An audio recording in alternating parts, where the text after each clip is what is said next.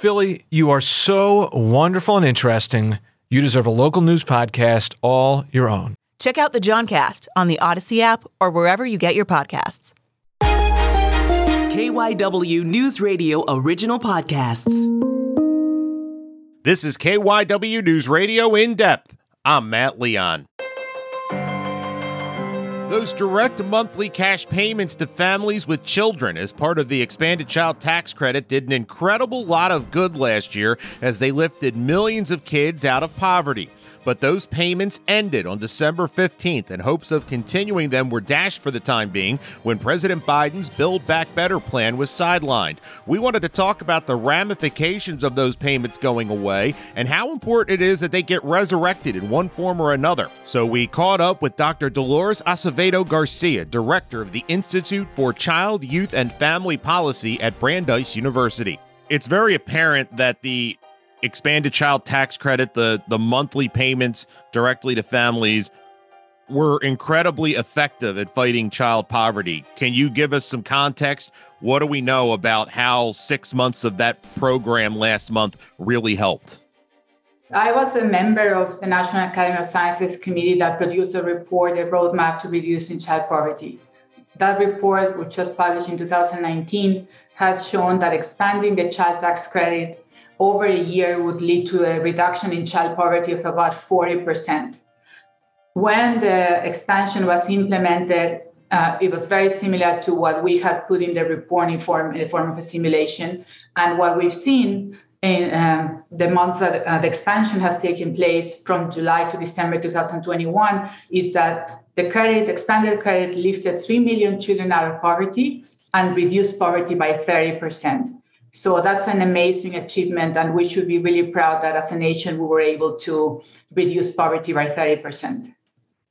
But that being said, for now, it the monthly payments have gone away.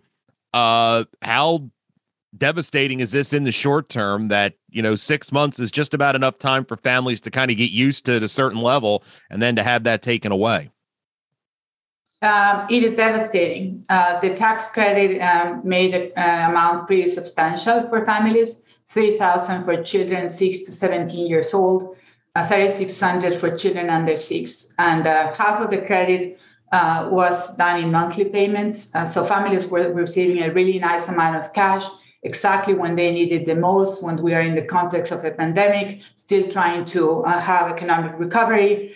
Uh, and uh, of course, in the last two months, we've had even more disruptions due to Omicron. The payments stopped in December uh, 2021, and the effects, effects will be and have been devastating. The data that we have show that families were using about 90% of the credit to pay for basic needs, for food, for rent. So obviously, if you take that amount away, they're going to have even more problems trying to meet basic needs. And that's also happening in the context of um, historic inflation. We just heard today that our annualized rate of inflation uh, today, you know, this month is 7.5%, the highest it's been in 40 years. So families are struggling even more to meet basic needs. Not okay in, in any way to um, withdraw this help from families at this point in time and in general. I've heard discussions in Congress uh, when it comes to reinstating this program or doing something similar. There is such an incredible push to have these work requirements and, and stuff like that. Why are we so hung up on this? Why are we so hung up on this? You know, for the most part, fantasy that people are just taking government money and living the high life. I I know this is uh, a, a, fallacy that's been 40 years or so in the making in our political discourse. But I mean, it just seems incredibly damaging when we see all the good that can be done here, but we still have people kind of tisk tisking that are in roles of power.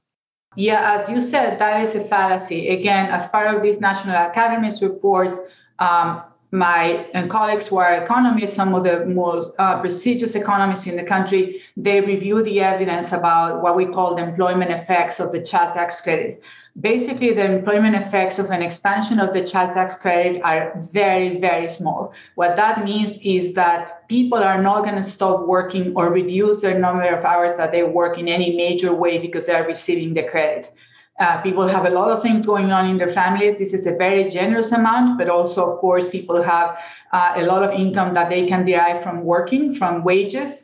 So the credit, the, all the best evidence that we have developed by economists, our best economists in the country, say very simply that this is just not the case.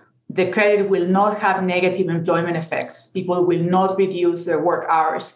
It's very significant that two days ago, uh, the American Enterprise Institute, of course, a conservative leaning institution, and the Brookings Institution released a report that is a consensus report of the working group on childhood in the US, in which they stated very clearly that they strongly favor, there is consensus among them, despite different disciplines, despite different ideologies, despite, despite different positions about the role of government, that we must reduce poverty and that the one of the best vehicles that we have to reduce poverty and we should use it is an expanded child tax credit.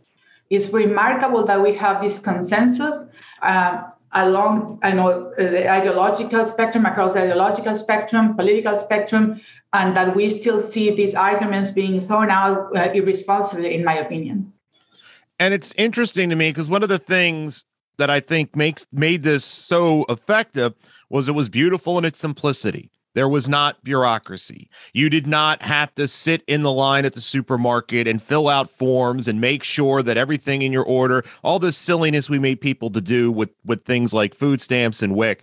Uh, people got cash when they needed it. They knew when it was coming, and as you said, ninety percent of it went to basic needs.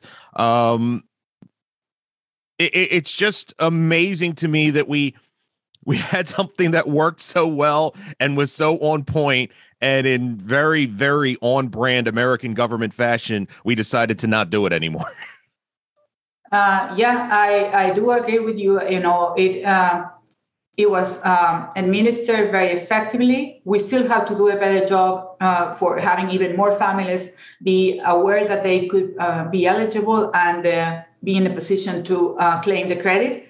Uh, there is room for that, but it, it was done beautifully in terms of you know how it was administered. And uh, something very important about this tax credit is that it benefits a number of people you know, uh, across the income distribution, right? From low income to middle income, even higher income people. So it has universal appeal. Uh, there is no hu- huge bureaucracy, as you said. Uh, people do not need to do like really cumbersome applications that really discourage some people from applying for benefits that they qualify for.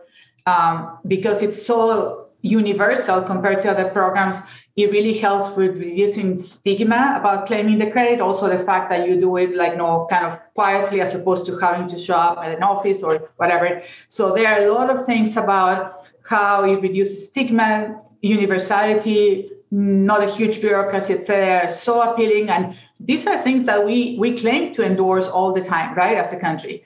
And uh, when it comes to opportunity that um, that we we could have a program that works like this, um, we decided not to extend it. So it, it is contradictory with, with a lot of the things that we proclaim to believe in. Uh, there is still the ability when people file their taxes to take advantage of some things with the expanded tax credit, even if they're not getting the monthly payments. Am I correct? And what exactly it, eh, this makes it critical for for people, specifically maybe low income people, to make sure you file?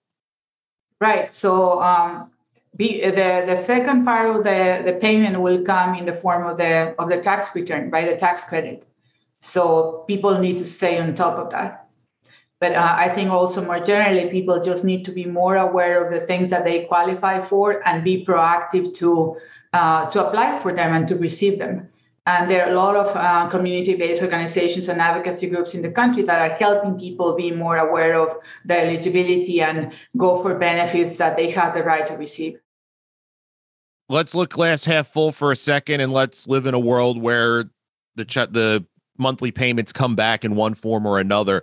We talked about how effective this is, but uh, what would you like to see to make it even better? In a perfect world, if you could design this, what more would you like to see to make sure that more people get the help they need, more people that are eligible are able to take advantage? Uh, some of the things that were part of the expansion are things that we should keep and that they made the credit better than it had been in the past. It's always been a powerful program to reduce poverty for sure. It's introduced in 1997 and we have only made it better and uh, yeah, cover more people. So uh, we need to continue on the same path. These payments were higher, no, with expansion much higher than before um, instead of 2000 per kid 3000 or even 3600 for younger children so that's something that we should keep we also made the credit fully refundable which is great because that means that people can get cash uh, more cash and then the other thing that we did which was tremendous is that uh, we eliminated the minimum income requirement something that was very absurd about the previous tax credit is that the lowest income families did not benefit as much from the tax credit as middle income families. And uh, to give you an example, uh, lower income families, only about 48% in the past uh, were receiving the child tax credit, where among middle income families, higher income families, 90% were receiving the credit. So that was absurd because obviously this program should help the neediest families the most. We need to keep those changes in place. Another change that, that I, I think that we should have is that, and again, this is um, uh, something that we used to have. No, and we used to have uh, eligibility for children that did not have social security numbers up to 2018. Um, that was eliminated in 2018, and 1 million children that have very high poverty rates suffer as a result. I was surprised that the expansion didn't include them back, especially because they have been eligible until very, very recently. I think going forward, in addition to keeping all these great things that we did with the credit, we should include, uh, again, children without social security numbers. Are you optimistic that we will see this reinstated in some form or another over the next few months? This was part of President Biden's Build Back Better that, you know, kind of got kiboshed by Joe Manchin. Uh, there's talk of kind of piecemealing this with the expanded child tax credit being one of the pieces. Uh, do you think we will see something come back? Um, of course, I don't know. I hope so. No, I'm encouraged that we have seen tremendous change in our country. Right, we are talking about things like a, nearly, you know, universal child tax credit, and even discussions about basic income, which we have not seen in a long time in such a powerful way. And again, uh, I want to focus more on the fact that there is such consensus about some of the, uh, the, the programs that we need to expand, and especially about the need to protect children. So I I, I hope that um, all uh, these people that are you know again representing so many different ideologies and political positions can appeal uh, to their congressmen or women, so that we can uh, really make a case for we as uh, Americans want this expansion. And uh, I, I hope that uh, it's going to be something that we will have in the next few months. When I get discouraged, I am reminded by my colleagues that have been long-term advocates for this type of change that um, we are in this fight for the long haul, right? So we need to keep uh, reinforcing the messages and especially making sure that people understand the evidence, the importance of reducing poverty that will benefit all Americans, not just people in poverty, the fact that the costs of poverty are higher than the cost of these programs by far, uh, and the fact that some of the things that people are afraid of, such as discouraging employment, by the evidence that we have, are just not going to happen, have not happened. That's it for this episode of KYW News Radio in depth. You can listen to the podcast free anytime on the Audacy app, and you can find it wherever you listen to your favorite shows. I'm Matt Leon, and we'll have another episode out soon.